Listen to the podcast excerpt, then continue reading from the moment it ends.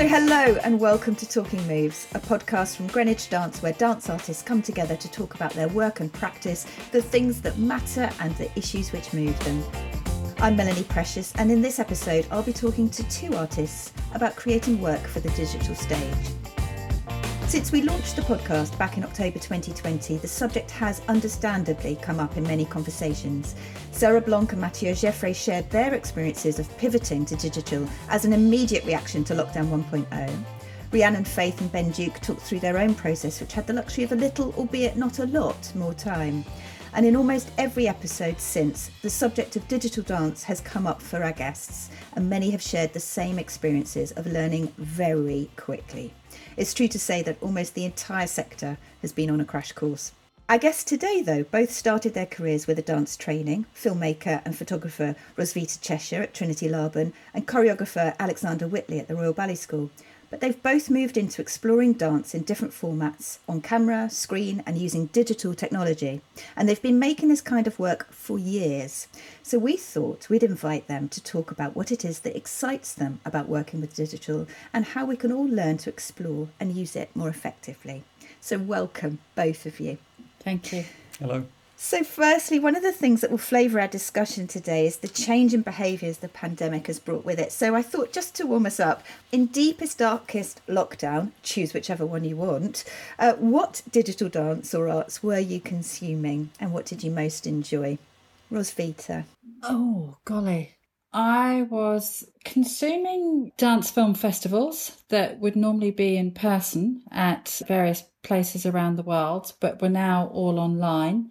And that was enjoyable. But interestingly for me, I found it harder to engage because of being at home or my workplace. Mm. And normally you would go to a dance film festival, be completely emerged for the whole two days of the festival and just thoroughly enjoy watching films and talking with other filmmakers and other audiences. So that was quite different. And I actually found that quite difficult to engage with watching a lot more of things that people have created and put on Facebook, perhaps. People making a lot more work themselves. So, choreographers, dance artists, and dancers making various short and simple things. And the other thing recently, watching a very rehearsed and accomplished piece of work, but created purely because of lockdown and using the medium of the camera and creating it for our experience was Rooms mm. by Rambert. And that was phenomenal. And phenomenal whether you particularly like the choreography or the work or not, I really enjoyed it and it became an event within our own family. We all booked tickets. We had one family member in Canada, some in Scotland, some in London. And that was really enjoyable. That was a very new way of watching a piece of work and it was created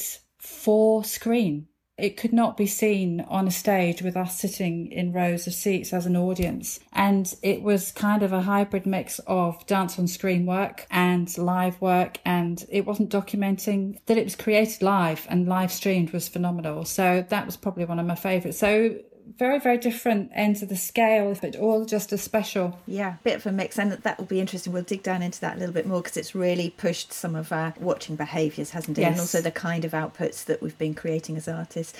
Alex, how about you? What were you dipping into? What was keeping you going, filling that void of seeing live theatre for you? Well, I have to be honest, I haven't seen or engaged with dance and culture nearly as much as I did before the lockdown. I think that's largely reflective of the fact that I have a very young family. I've got a well, nearly three year old daughter and now a three month old baby as well. So lockdown has been very much about family, which has been great in some respects to have that time with them rather than be in that position of always being out late and seeing things at theatres regularly that, that I'd normally be doing. Having said that, I've been kind of dipping in and exploring a lot of kind of experimental work that's been going on in various kind of art forms and scenes. And I guess, as Roswitha was saying, you know, some of that has been through dance film festivals and seeing work that's been made in that context. I guess the kind of more conventional screen dance work, which has been nice to get a bit more of an insight into. But then say, some experimental dance communities that have been forming in VR platforms like VR Chat, for example, and these different VR platforms that have emerged for festivals to try and kind of bring something of what they would have been doing in person. We took part in the BFI's London Film Festival, the expanded part of that, and they built a virtual version of the BFI Centre and hosted the whole festival within that. So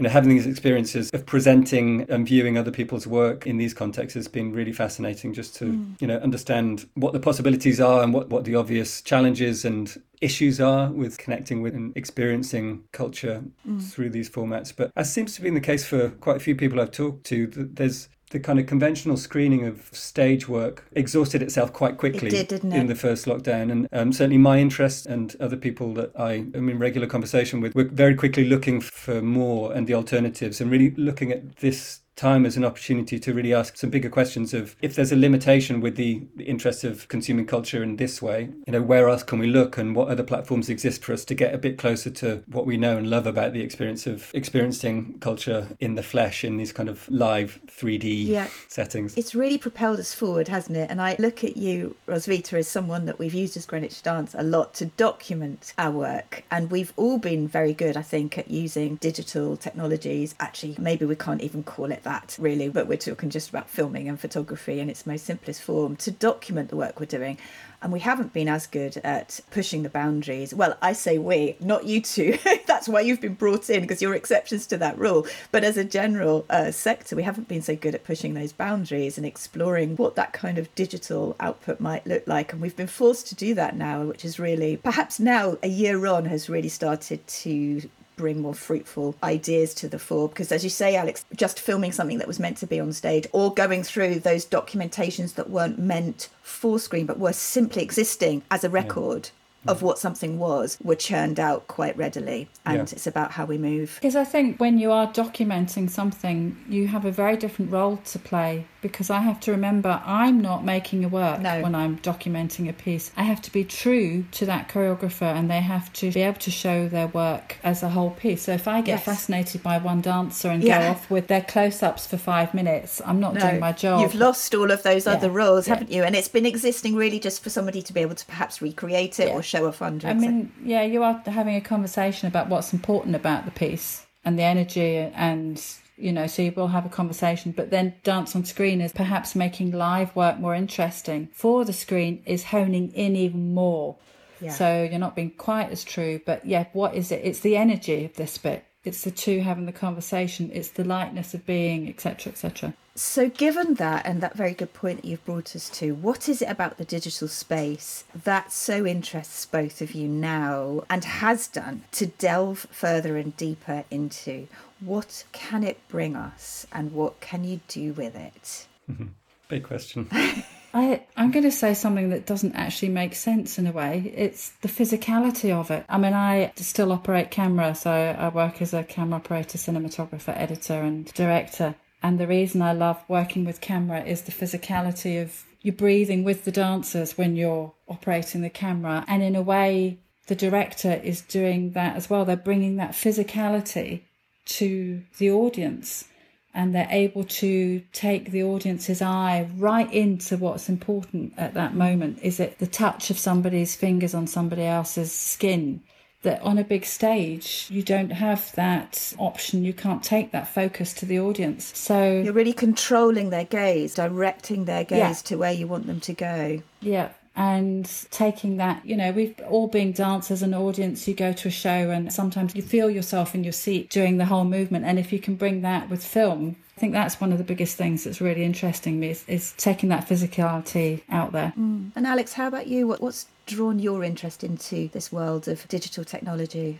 Well, I think from the early days, it was really the possibilities around motion tracking and interactive technology that got me interested, and the potential of those technologies to extend the reach of the moving body, to amplify it ultimately, and, and allow human movement to find expression in domains outside of the physical space that it uh, conventionally occupies. And early on for me, that was very much about looking at using interactive technology in stage productions. So, tracking the movement of dancers and having projected visuals that were responsive to the movement of the performers on stage. And I guess that for me offered some interesting opportunities to explore different kinds of relationships in a stage setting, to kind of stage a relationship between the human and the technological, and I guess to reflect back on questions about the role of technology in the world. And that's really grown and developed, I guess, as the technology has developed. And I think my interests lie a lot in how the platforms that are emerging through the developments in digital technologies offer up very different possibilities for the kinds of relationships you can establish between performers and spectators, or mm. completely change what the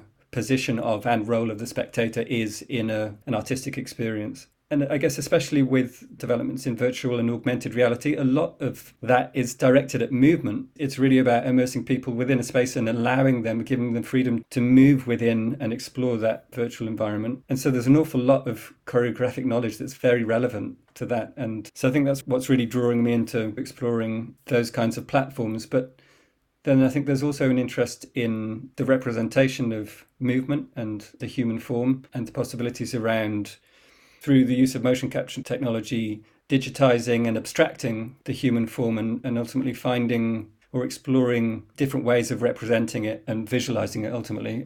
I think, you know, that just plays into a really deep curiosity I have about you know the the psychology behind what's interesting about watching movement. You know, why is it that we're drawn to yeah. to bodies moving, and um, what is it that's interesting about it? Uh, you know, that's something that choreographers obviously obsess over and think about a lot. Yeah. And I think digital technologies open up different kinds of possibilities, different questions that you can then pose in relation to that.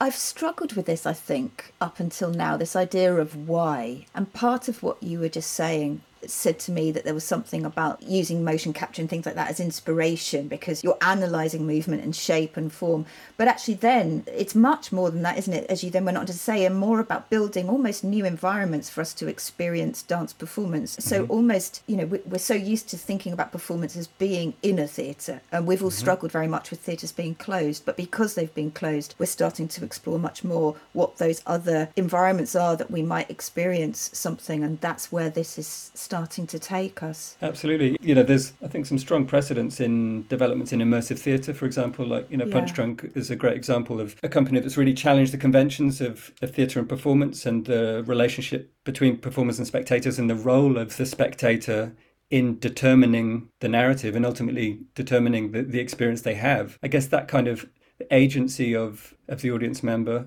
in the experiences is relevant to developments in, in other domains as well, in, in video games and so yeah. on. I think that's something that technology is pushing forwards an awful lot. It's really challenging the conventions around spectatorship. And increasingly, there's more and more demand and interest from cultural consumers, for want of a better way of describing it, for that kind of active role to be a part of and it you know it plays into much bigger questions around how technology influences our lives social media for example yes. has completely changed how we communicate with each other and how we ultimately are able to construct images of ourselves and put them out into the world. So yeah, yeah, yeah. that for me is really, you know, where both the technology and the way they're shaping the world have deep significance to art and to, you know, the kind of questions that I think we can ask and explore through those same technologies. I think lockdowns also enabled us to go right back to very simple form as well in the mm. thinking of some of the projects that I've done with Melanie and Greenwich Dance and Crystal Palace Festival, making a film with Temujin Gill and 10 performers, contributors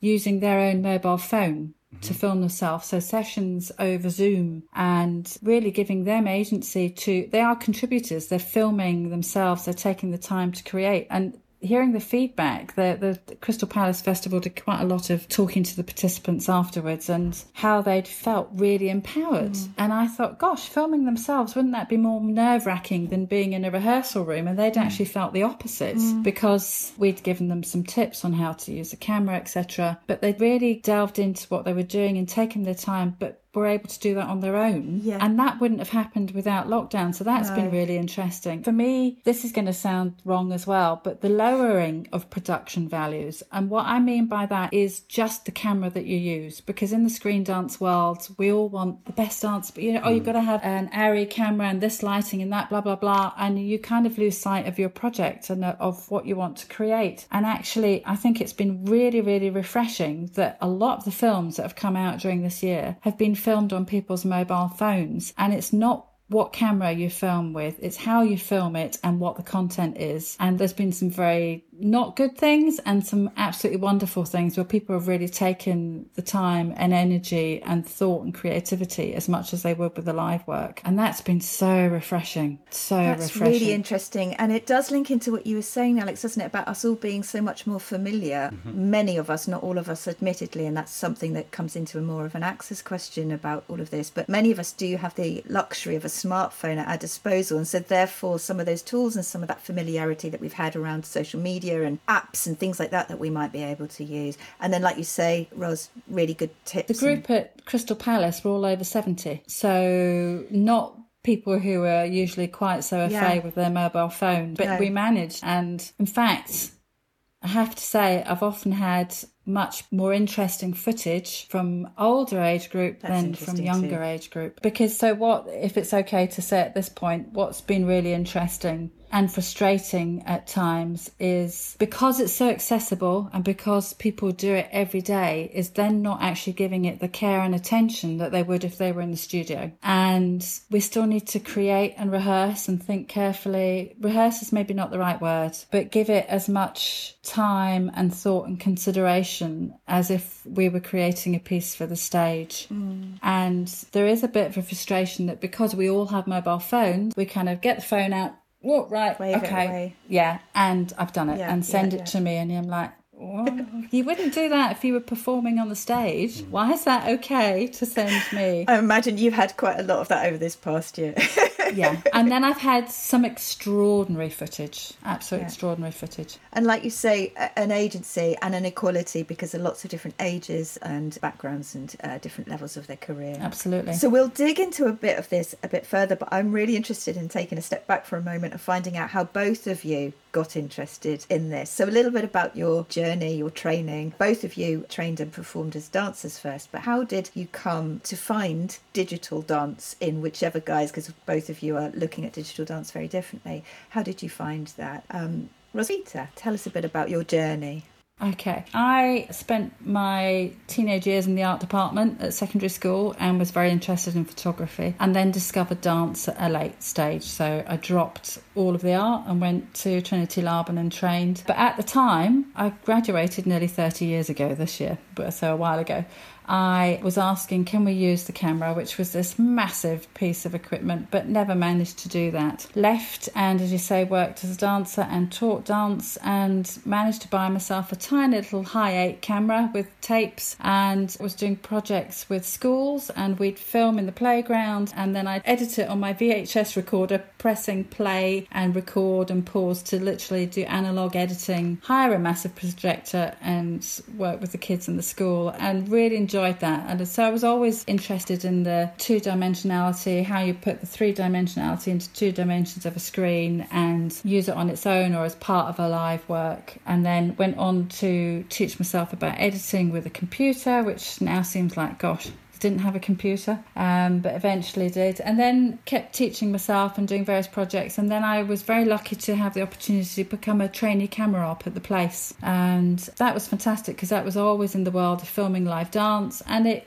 always informs and trained up more uh, learning about cameras and have been lucky to work with lots and lots of wonderful choreographers creating pieces. And I think the reason I've been able to work is having that underpinning knowledge of movement and mm. dance. And to me they go hand in hand because making a, a film is choreographing a piece. It's just a different medium and using the strengths of those mediums differently. So I was very interested in choreography and so it's just been a, a sidestep really flow and uh, the energy used in dance you use in your film. Absolutely, and and all the time, space, shape, and motion as my choreography teacher. Which I don't remember which book that was, but at Laban, it's all exactly the same. Yeah, yeah. And Alex, how about you? How do you go from training at the Royal Ballet School to being at the forefront of the digital dance world, which I feel that you are? Um, well, I think both dance and technology were part of my childhood, um, something I grew up with, but I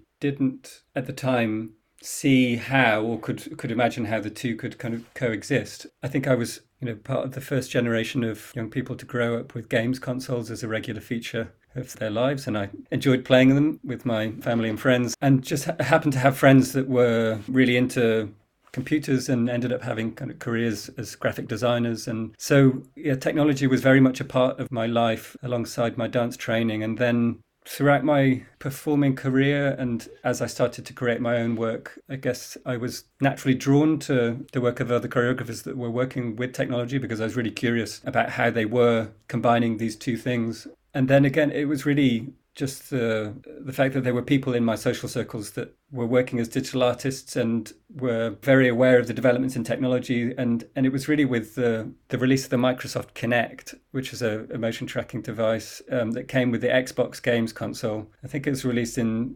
2010 or 11 that suddenly changed things for the way that independent digital artists could work with motion tracking technology. And so suddenly I had lots of friends around me who were saying we've got this amazing device and we're building these systems with it. And they were fascinated by what I was doing as a choreographer. I think because of the rich source of information that that could provide for these systems that they were building. So suddenly just this conversation kind of exploded around those possibilities. And you know, I'd worked with Wayne McGregor as well in the latter stages of my performing career, and obviously he's worked a lot with technology and technologists um, in his work. So there was strong influence coming from Wayne in terms of the ways that not only the you know these forms could be combined, but processes of thinking in relation to the two I guess relating to William Forsythe's work and his development of improvisation technologies and the connecting of geometric and architectural principles with movement were all of interest to me. And so I guess alongside my dance performing career, I tried to keep uh, my kind of academic interests as alive as possible. And I've mm. always been really fascinated in, in science. And obviously that relates to technology in, in many ways. But I also I did a degree in, in PPE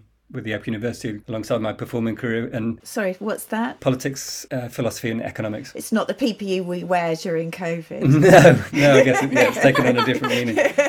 it was the philosophy side of that is what really kind of drew my interest. And philosophy and psychology and thinking about movement and cognition and mind body dualism and i think all of that kind of plays into my interest in immersive technologies and the, the potential that an understanding of movement and cognition brings to bear on what these new technologies are kind of affording and how that knowledge is really relevant to understanding how these platforms work like how they relate to experience. And was the creation of your company a vehicle to explore that in more depth steps then in that case yeah. Yeah yeah absolutely. And i think I quickly realized that working with technology is, mean, it's kind of obvious, it's not straightforward. It, it complicates matters. It's more expensive. It takes yeah. more time. It requires different kinds of resources and spaces yeah. to work in. And I quickly realized that the only way I was going to really get anywhere close to having enough time to really understand, you know, what was possible with these technologies and I guess to get into the interesting creative territory, to scratch beneath the surface, to move beyond the low hanging fruit. Yeah. Because, you know, so often technologies come with but they're often created by particular industries that have I guess, uh, a particular interest or preoccupation with how it's used. And often that, you know, there's so much spectacle that comes associated with it. And I mean, you think about Hollywood movies, for example, and how CGI works in it. It's largely about creating visual spectacle. And so yeah. that, you know, there's so much that kind of naturally or tends to come with the application of this technology that I'm kind of interested in trying to get beyond or to co opt the technology to, to, do something else with. I mean, obviously, the visual spectacle element of it, I think, is always going to be significant and isn't something to be ignored. But there's so much more to understand in relation to these technologies that really just takes an awful lot of time to, to discover, to get to and to get past those default settings almost to, to explore exactly, yeah, explore exactly. what else yeah, is there. Yeah. and given the familiarity you both have around the digital space uh, the equipment you both must have at your disposal and your skills and your knowledge of the area that to others i'm sure in this last year will have felt overwhelming and terrifying. How did you both react creatively to covid and how much of that reaction was a digital output? Roswitha how did it feel for you I think it's been working a lot more with editing this year, and yeah, I felt less enthusiasm getting my own camera out, and but it's been working and and helping people through Zoom calls and projects like that. That's been my main creative. I mean, the first piece that I collaborated on was with uh, Luca Silvestrini of Protein Dance and Andy Pink, the composer, and that was a call out. The film's called The Sun Inside, and basically it was directly addressing that we're all in lockdown. Mm. Lockdown number one. Lockdown number Did we one. know that we would be almost a year later? And that was just sort of recognizing the moment that we were in, and we had, I think, 150 people send in clips, yeah. which was huge. And what was interesting about that was we were collaborating. Luca was in Italy with his mum at times, and Andy was away and I, uh, where he is, and I was here. And, and sometimes that was really frustrating collaborating through Zoom and made it take longer. But then also, when would we actually really get to spend so much time talking with each other? So that helped us really wrestle out questions and then all sorts of questions about the quality of clips and is that important? What's important? What are we asking people to do? Mm. So I think my main creative output has been working with other people on projects that have involved uh, people sending me their footage. I mean, I've had so many projects cancelled and postponed, yeah. and that uh, I should have been filming in Watts Gallery in November. That's now happening. We're making an installation piece, and that's going to happen in May. Fingers crossed. Everything crossed. We've got our dates fixed, and oh, so many exciting projects that have just been moved and moved and moved and moved, and some that have actually came about initially because they were supposed to be performed live, and they've been reimagined and re-envisaged, and, and in a really creative way, but then we couldn't do it. So um, we've not been allowed to to film, especially if dancers in particular have been in quarantine and isolation that's made that difficult. So when I have been actually able to go out and use my camera, that's been really lovely and really exciting. And I'm really looking forward to doing that more and more. Yeah. So you didn't have the urge, interestingly, to suddenly make work given your skills. You were, uh, I, I was about to say thrown into, and that might not be the right word, but into more of an editing role. So using your expertise as an editor and a director. Yeah, I think so. I think as with most people, there's also family circumstances, like Alexander yeah. saying, you know, you've got a family. And I think whether it's caring for elderly parents or family that sometimes when you're going out to film for a specific thing, it gives you permission to rip yourself away from your family or your other responsibilities. So to actually take that time for myself as an artist was difficult. And it was a strange time in terms of creativity, wasn't it? Some people felt very creative, some people didn't feel creative at all. I think so, absolutely. I've spoken to a lot of artists who've like, I don't feel like an artist anymore. Yeah. I haven't got any creative ideas, which is quite bizarre because you would think perhaps the freedom of not having those rigid times to go and work that, you know, had so many projects cancelled yeah. that you would go, oh, yeah, I'll go and do this and I'll go and do that. And, uh, but that's okay. Yeah, yeah, yeah. And Alex, how about you? How did you respond creatively to COVID as a company or, or as an individual? Yeah, I mean, that's kind of a significant distinction, maybe, um, mm. because the challenge was keeping the company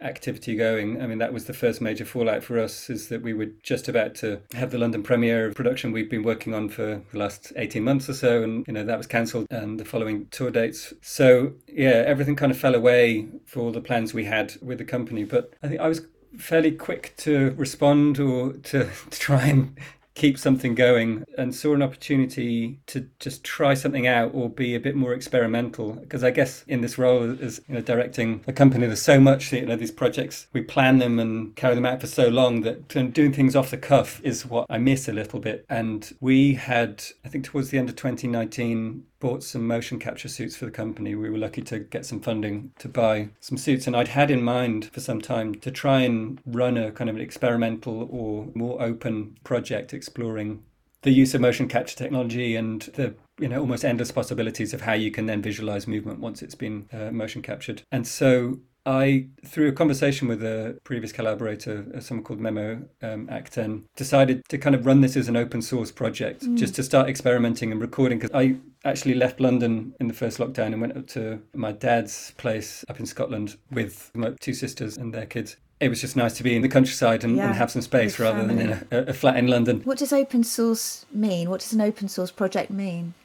Well, I guess in tech terms, it's that the software or the code is freely available. Mm. So in coding communities, you know, they, they make projects open source and they give people access to the source code so that they can then take that and build on it and develop it. But I guess from my perspective, it was really looking at how I could create dance digitally without the kind of funding infrastructure that would normally be there for it. So I started recording sequences of, of choreography with the, the motion capture suit that I'd taken with me. I grabbed it as I was leaving the flat in London and I'm so glad that I did because it became the kind of centerpiece of, of my my work for the next few months. But it was a really nice way for me to kind of keep up uh, movement practice and actually returned to a bit more of a personal practice when so often my work is about creating with and on the, the, the dancers in my company. And, and so, yeah, for those several months of the first lockdown, I was recording sequences and kind of understanding more about how the motion capture technology was working, the limitations and issues around things that can interfere with getting good quality recording of it. But then I, I was posting all the sequences I recorded, or the, at least the better quality ones I put on my website. And it was basically making them accessible to anyone who had an interest in working with an FBX file, which is the file type that motion capture data comes in. And I was able to kind of reach out to people in my existing circles, but also through putting things on social media. And did you find people responding to that and picking those up? Yeah, yeah, we got some amazing responses. And it's something that we're still working on now. We're about to relaunch it actually with some new sequences that have been recorded by the company's dancers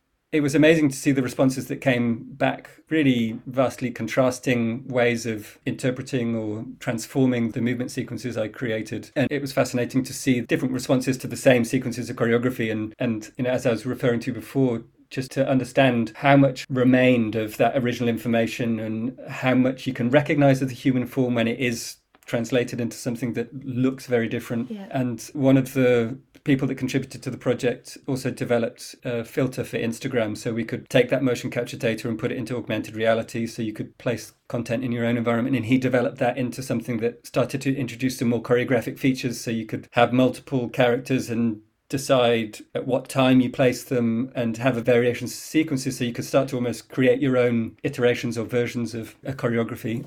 And so, what does that become, Alex? Is that a performance? Is that a film? Is that a game? yeah, it's just shrugging, going, I don't know. It's yeah. whatever you make it. Mm, yeah, it's something in between all of those yeah. things, I think, and that it's it's a tool in some respects, right. in that it provides some options for people to make the kind of choices that a choreographer often makes okay. when they're constructing a, a, sequence of dance. I mean, I'm talking specifically about this augmented reality filter yeah. here, but I guess it's partly entertainment as well, and that you can just enjoy watching it. I guess the thing with augmented reality as well is that it tends to encourage a certain kind of movement because the idea is you can place a digital figure in the environment seen through your smartphone or tablet device, and then you know you can move around it and it stays where it is so you can see it as though it exists mm. in the real world and again that's something that is really interesting for me in, in thinking about how these technologies almost kind of point the finger back at the member of the public or the user mm. and ask them questions mm. or provoke them either explicitly or implicitly to move, to discover things about whatever the content is, or to think about movement in a way that they might not ordinarily do, and ultimately to engage them in physical thinking, yeah. to engage them in the kinds of ideas that choreographers are preoccupied yeah. with. You know, these technologies expand the scope of choreography and mm. choreographic thinking, and they also draw people in yeah, to the to the to the realm of thinking that has kind of remained for a long time the kind of exclusive realm of people of choreographers that have had years of training exactly yeah. of work in theatre yeah. Yeah. yeah. so that's the the real excitement for me and i think it makes me think of what i've really missed and why particularly i've not been inspired is that two-way process but in my way of the camera and performer, dancer, person, and how that's so much a two way process. And the physicality again of that is, you know, it's like, well, why didn't I make any films? Well, my poor husband doesn't want to be in everything anymore, you yeah. know. And I think lots of us have, have also missed being with people, and yeah. I think that's yeah. that that two way process, which you're talking about, is enabling, but it also sits side by side and reminds us of that. And you've been involved for us, haven't you, in the building of installations and environments with your film and with your screen. Can you tell us a little bit yeah. more about that and perhaps how that leads us into what Dance on Screen is? Because it's been around for years. The place had yeah. a whole course around it, and yeah, who, do who, now again. They still do. And who's influential in that realm, and who's the role models and I just wanted to mention Simon Fildes, who mm. sadly died at the weekend, who was hugely influential in the world of screen dance and a, a tireless ambassador of dance from over decades. He was international award winning filmmaker himself, artist, curator, and teacher. And he really pushed forward the story and journey of screen dance. And he would work as a facilitator, bringing all of us people together, people who've been in this world for a long time, new people to share, to question, to discuss, and to make. And it's a huge loss to all of us. And screen dance yes there's this world there's a, a, small world a big world installation i suppose my starting of installation i did work very early on with live dance and images on the screen at the back and how that can connect how you need to give space and time to both and not let them fight because often the image will take over. If you're the audience member, your eye's going to be drawn to the big screen rather than the dancer. So you have to work very, very, it's always very attractive to us as choreographers. Oh, let's get the camera in, let's have a big yeah. projection. And you've got to be very delicate and very careful how you handle that because there'll be no live stuff left. You won't work with it. So I did work with that a lot and still do. Um, creating an installation piece is really interesting because of how it might be viewed can be viewed very differently to watching a film beginning to end in a, a dance film festival or on a screen. I made a piece a few years ago, co-directed with choreographer Rosemary Lee, mm. and it's a triptych and it's been installed in various locations and with an installation, people might just come and spend a moment. It might be 10 seconds and absorb it for that and then leave. So you don't, as the maker, have a choice in how long. I mean, if you're making a piece for theatre, yes, you as an audience can walk out, but on the whole, people will stay from the beginning to the end. With an installation, they might just dip in and out, and that's really interesting on how you you're creating a narrative in a different way. That any point might be the beginning. This particular piece was a 17 minute loop, and we tried to create that there was no beginning and end that it would just continue and you wouldn't we knew where the beginning and end was but, but hopefully other people didn't being with the piece on tour at times i've seen people walk in spend two seconds and leave i've seen people sit with it for an hour and just continue watching it. It was one lovely moment. Two young girls, maybe five or six, watched it through once. The second time through, one lay down and watched it, and the other danced and copied everything, which was really beautiful. So, kind of gives people a different perspective to enjoy as they will. And then also the piece that we're creating for Watts Gallery, that's with choreographer Chris Pavia and Stopgap Dance Company. We're thinking that, you know, you can have a screen in front of you, you can have screens at the side, so that perhaps very often screen work is seen as two dimensional straight in front of you and you sit and you watch it with your eyes looking forward. But having an installation piece makes you think about where do you want the focus to be? Maybe you've got three screens. Maybe it's in the round with you as an audience in the middle. Are you going to be drawn to different screens at different times? Is a screen also being an audience of you or of the other screen? So it's giving you different questions and different answers and different possibilities. It's so interesting, isn't it? Because I think that, in a way, the criticism that we've experienced over the last year is that we have all sort of gone, okay, we're really good at digital now. We're all filming on our mobile phones. We're all making these films and we're putting them on YouTube. And we've still set these sort of barriers around ourselves. And yet, there's this whole wide world of where technology can take us. And it's all about that environment again, isn't it? What we said right at the beginning. It's about the mm. environment that you create cleverly with yeah. these new tools at our disposal, new ways and visions and perspectives of the work, and the new agency that we've given those audience members. Because, like you said, just sitting in your seat and watching a film of dance, it is enjoyable, but to a point, you know, and there's something really interesting going on around these ideas that you're talking about and have been delving into for some time. I think it's as enjoyable. It's just a different yeah experience. You're as a maker curating perhaps a little bit how you would like your audience to view this particular piece, and that actually this piece I would like you to pay full attention. And the way, if you go to a theatre, they demand of you or request of you that you do watch from the beginning and you go on that journey and you have to trust the maker because they've made that decision to make you sit watching somebody eat a banana for 30 yeah. minutes. There's a reason why they're making you watch that for 30 minutes and you have to trust them and go yeah, with it yeah. because something else is going to happen. And so I think it's choosing different platforms, different mediums, and then also what is it that you can only experience in that? It's like everything, you've got to choose it for a reason. You've got to choose wearing a white costume yeah, yeah. for a reason. As long as you have a reason behind it, or that you've got a pile of books in the shot. Why have you got a pile of books? And it's the same with where you screen and it. am I right in thinking that with the sun inside, you gave some notes about kind of recommended environment for the audience to be in to watch it? And I can't quite remember what they were, but I seem to remember there being a sort of recommendation of sitting somewhere quiet or I was conscious that as a choreographer making work for a theatre, and you'll have experience of this, Alex, of course, is that you can curate all the elements of that theatre experience, right down to perhaps recommending yeah. that there's a certain drink in the interval or you yeah. know that might be themed to what you might be doing and i'm thinking then more perhaps family work or whatever you know you can really think about that whole experience of going to the theatre and the program that somebody gets the music around and i suppose there's limitations to that but there are certain choices that a choreographer and maker can start thinking about. But when you put just a film and i'm talking now i suppose about just a film as opposed to an installation where you're back to curating yeah. that environment again. You don't know where they're going to be consuming that. They might be on the tube, they might be consuming it on their phone through social media, or they might do a little mini festival for themselves, get themselves some nice snacks and a drink, and decide they're going to spend the evening. I think it's a really valid point, and I think actually it's something perhaps I haven't thought enough, and perhaps us as dance filmmakers that we're not thinking about enough, or maybe other people have, but it's about requesting or suggesting that, you know, this is going to run for 10 minutes and it might be be quite nice if you do take time to sit down and watch it rather than on your phone on the tube because we think you may get more from it. I mean, it's made me think of, which is different, but when pieces have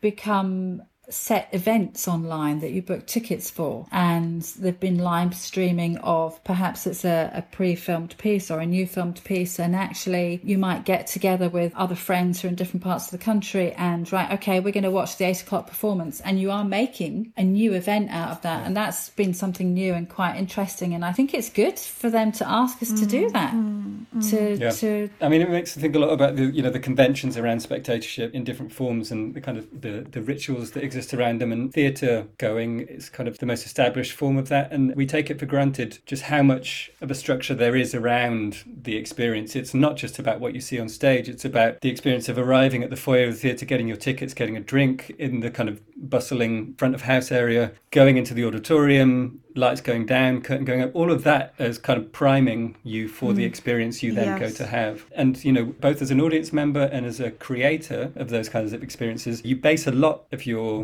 expectations and, and thinking around it on that kind of known structure and the format. And I guess, you know, as you're describing in a, a gallery installation, for example, the conventions are different they're perhaps more flexible. There's to some extent a defined format of how people are expected to behave in relation to the content they experience, yeah. but they have an element of choice, as you're pointing out, as to you know how long they might stay with a thing. So as a maker, you know you have to take that into consideration. So there's both kind of conventions and, and different affordances creatively for the kind of work you can make, the questions you can ask, and the questions you can pose to a, a viewer, a spectator, an audience member. And I think, you know, each new technology and platform that emerges through the developments in technology come with a different set of kind of criteria in relation to those considerations. And I think that's something that's really fascinating and often really challenging is to mm. figure those mm, new yeah. terms out. And I think they are really layers that are building around the conventions of theatre. I think part of the reason why I perhaps haven't, and a lot of other people haven't been seeing as much, even though there has been a lot out there online to see, is because there's something very convenient about have, knowing that you've got to be at this place yeah, at this time absolutely. to see the show, and yeah, that you go there it. and there's a format for you to experience yeah. it through. And as you were pointing out, Roswitha, you know, some of the more successful attempts that I've been aware of have been very specific in defining the criteria and making sure that you kind of set up, establish your own ritual around the experience and control the conditions so that I guess as makers they can make sure that you're having as specific or as tailored as an experience as possible. But I think it's for that very reason that people in my situation and you know many others where being at home when you've got the chaos of family really and, and things around, it's really hard to carve that out or to define yes. the space, especially when everything is tending to come through the same kind of devices. You know, we're consuming such a range of different types of information and forms of media through the same device. And so to kind of portion out and divide our experiences coherently is yeah. really challenging, I think, in relation to these That's platforms. such a good point because one of the things I've said this before on the podcast, I've never really been somebody that would sit and watch a dance film or not so much a musical, maybe because they're kind of, you know, thinking sound of music really traditional. Those are films that you would sort of sit there with the family, but a dance performance that had been filmed, I might not watch at home. And when I realised that mm. I could link up my TV and watch it on YouTube through my TV on my sofa rather than through my work laptop, the experience Yeah, felt yeah. different for me. Yeah. It wasn't Yeah. theatre I recognised, but I could make it, as you said, Ros, earlier about that experience, I could make it into more of an evening. But you're also right, Alex, in that sometimes you might think that we would all be able to access this so much easier because it's all at our fingertips, but we've all got those busy lives. And I was invited to an event online one Friday, it was at 7.30, you know, that's crucial bedtime, main, Yeah. you know, mayhem, isn't it, in, in the house. Now, if that had been in a theatre, I would have Easy. made that negotiation with my husband, all fine, walked out the door, slammed the door, gone. but because I was still in our house, I couldn't, I didn't feel I had the permission to do that No, and just shut the door and say at 7.30 I'm going to embark on this online experience. Yeah, no, I agree with that totally. And I think it is, as various different walks of life, having a ticket and going out gives you permission. And it's really difficult to make time for ourselves. Yeah. But talking about audience a bit, if I might go back to why do I make dance film, your question right at the beginning. And what's interesting is that actually we had a bit of a conversation about what that audience might be and who the performers might be. That sometimes it could be an audience of five. You know, the one I was talking about, there were people across Europe watching this performance but actually it could be a project with a people referral unit or a care home and you're making a piece of work with them and the audience numbers are literally five but it's so so much as valid so that's made me think of why I film there's so many films I've made with choreographers that I can't show because of safeguarding reasons, but they hold such a special place for me just as much. They're just as valid because having the camera and creating work, it's really interesting how people react with that. And they often feel very nervous, but then witnessing is a bit of a funny word, but I don't know the right word about being acknowledged, being somebody's giving me that care and time and attention to create something with me. And you asked us previously a favourite film moment, and I, I made a piece with choreographer Stella Howard and two dancers, Sheila and Ian, and we had two four hour sessions to make this film. And Stella had worked with this couple in her weekly session at Trinity Laban for people with brain trauma. So Sheila had had brain trauma, so we could only work at a certain pace. But I was so remember there was only four of us, Stella, myself, and the two performers. Very clearly at that point thinking, if this only ever exists in this time, and I know that's I'm supposed to be making a film, but it was such a special event about how they were with me and Stella and each other and the camera was wonderful. And that film actually was created for Trinity Laban and then, funnily enough, has done the opposite of what I've just said. It's been round the world and is still with a film festival at the moment going round and, and being shown. But it was such a personal and touching moment that that's one of the reasons that people are so generous, mm. so generous in what they give me. Mm. And I can't believe they trust me to take it home and, and work with it. And that film also was a real eye opener. You think you filmed one thing, and then you watch it and you see else. something. So I had, in my ignorance, seen that he was caring for her. And when I watched the footage, you see her caring for him. That was just such an extraordinary moment. And then the responsibility of editing this because they weren't professional dancers and they were through movement. The beauty of working with a dance artist and choreographer and the power of dance. And basically, Yeah, I'm a facilitator to bring that story. It's just, it's a love story. That's, you know, very simplicity of it. But yeah, there's so many projects, and I think you've Melanie talked about that. You know, who who is our audience? And sometimes we want to go for big audiences, and that's really important. We've got to have numbers and numbers and numbers. But actually, perhaps if there's a really valid audience of five, and they've seen somebody they know very well in a very different way, That's and they go, oh, absolutely, it's huge. It's really, that perception has really changed, I think, over this last year. And I hope we take that Continue. into the yeah the new normal whatever that might be. There's so much to talk about and so much still i want to mm-hmm. talk about but there's one last thing that i wanted to ask which is whether you've seen a sea change. Well you've just mentioned one thing Roswitha there but are you seeing a different acceptance of your work? Are you seeing a different understanding of it more of a call for it and perhaps even some new asks of you new ways of working? I know ros you were talking earlier about going into the studio this week and spending a bit more time working on something that you might not have been asked to do before. Are things changing? Is there a sea change? Yes. Well, I suppose one thing which is a bit cheeky to say, but is I've had a lot of people go, oh golly, it takes quite a lot of time, this filmmaking malarkey, doesn't it? So that's, I don't know if that's happened with you, Alex. People actually realizing why you need time to create this. That sounds joking, but actually it's really nice because as mm. creators, you need people to know that. As choreographers need people to know that they need not two minutes in the studio, they need more time. And I've had that quite a few times, people filming themselves and, oh, gosh, it takes quite a lot of time. Yes, I think even with documenting that what you're talking about is, you know, a piece that was supposed to be performed live and we had a long conversation about recording it a run, which can be done and is very valid. And interestingly, that's possibly what promoters want to see more is a clean documentation, but we're actually going to spend a day working with the piece. A day is not long, but it's enough to think, okay, how can we just choose a few different setups to perhaps take what you're trying to say with your audience? In a way, you're trying to create the live feeling more because as an audience, you go in to see that close up with your own eyes.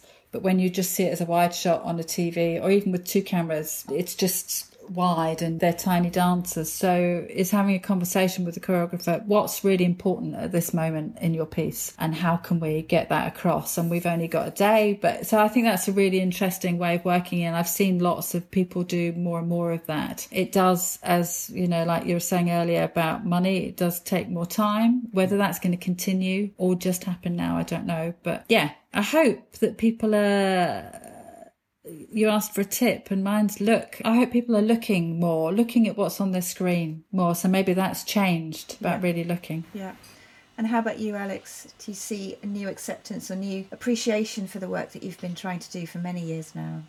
Definitely, yeah. In a way, it's been, you know, tragedy aside and being respectful mm. of all of the people that have been really badly impacted by this. It's been one of the exciting features of the last year for me is that there's suddenly a spotlight being shone on a territory that I've been really interested in and working in for a long time and have been fighting mm. quite hard to mm. prove the value of. And so hopefully coming out of this, there will be a greater appreciation both from the perspective of audiences, but also funders as to the value of what we already have and people working in this territory, but the challenges and issues surrounding the creation of this, because you know that really relates to the funding for people to really understand what it takes to make work of this nature is important, so that you can justify why you might be asking for mm. this bit more mm. money than someone else that's not using technology um, might yeah. be asking for.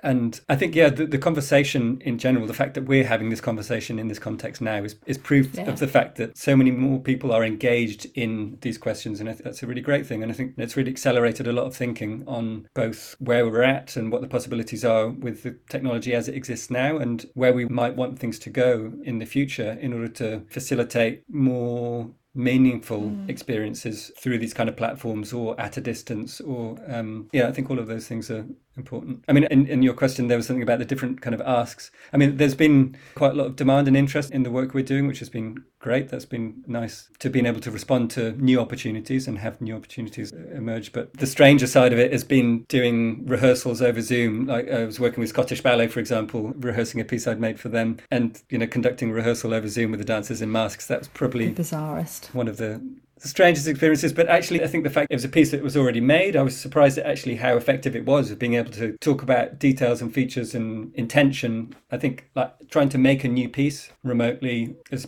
been a lot more challenging. We did some R&D with the company early on and very quickly realized that there was just no point in trying to do things how we normally do them in the studio, but instead to kind of work in a slightly more open kind of task based way rather than I- I was yeah. just going to say that I think, as far as funders, and I think because of the emergency of what's happened, they have supported artists thinking in a out the box way. One artist I'm working yeah. with, she works with community groups and she goes to them and she would normally create a piece that's performed in the theatre. She's what can I do? How can I work? And she's created this whole project that I'm collaborating with her. She's directing where she's still working with those community groups. We've been on a recce all round Suffolk. In fact, as far as performing, it's going to go to more people to get a chance to perform and create and work with her as an artist because we can go and make that performance on the camera And then she's thinking about the audiences. I think she's setting up at least three screenings in schools and community centres. But it's also, it's kind of using the emergency of what's happened that it's not going to happen at a theatre. Yeah. How else can I do that? And the funders have supported that. Yes.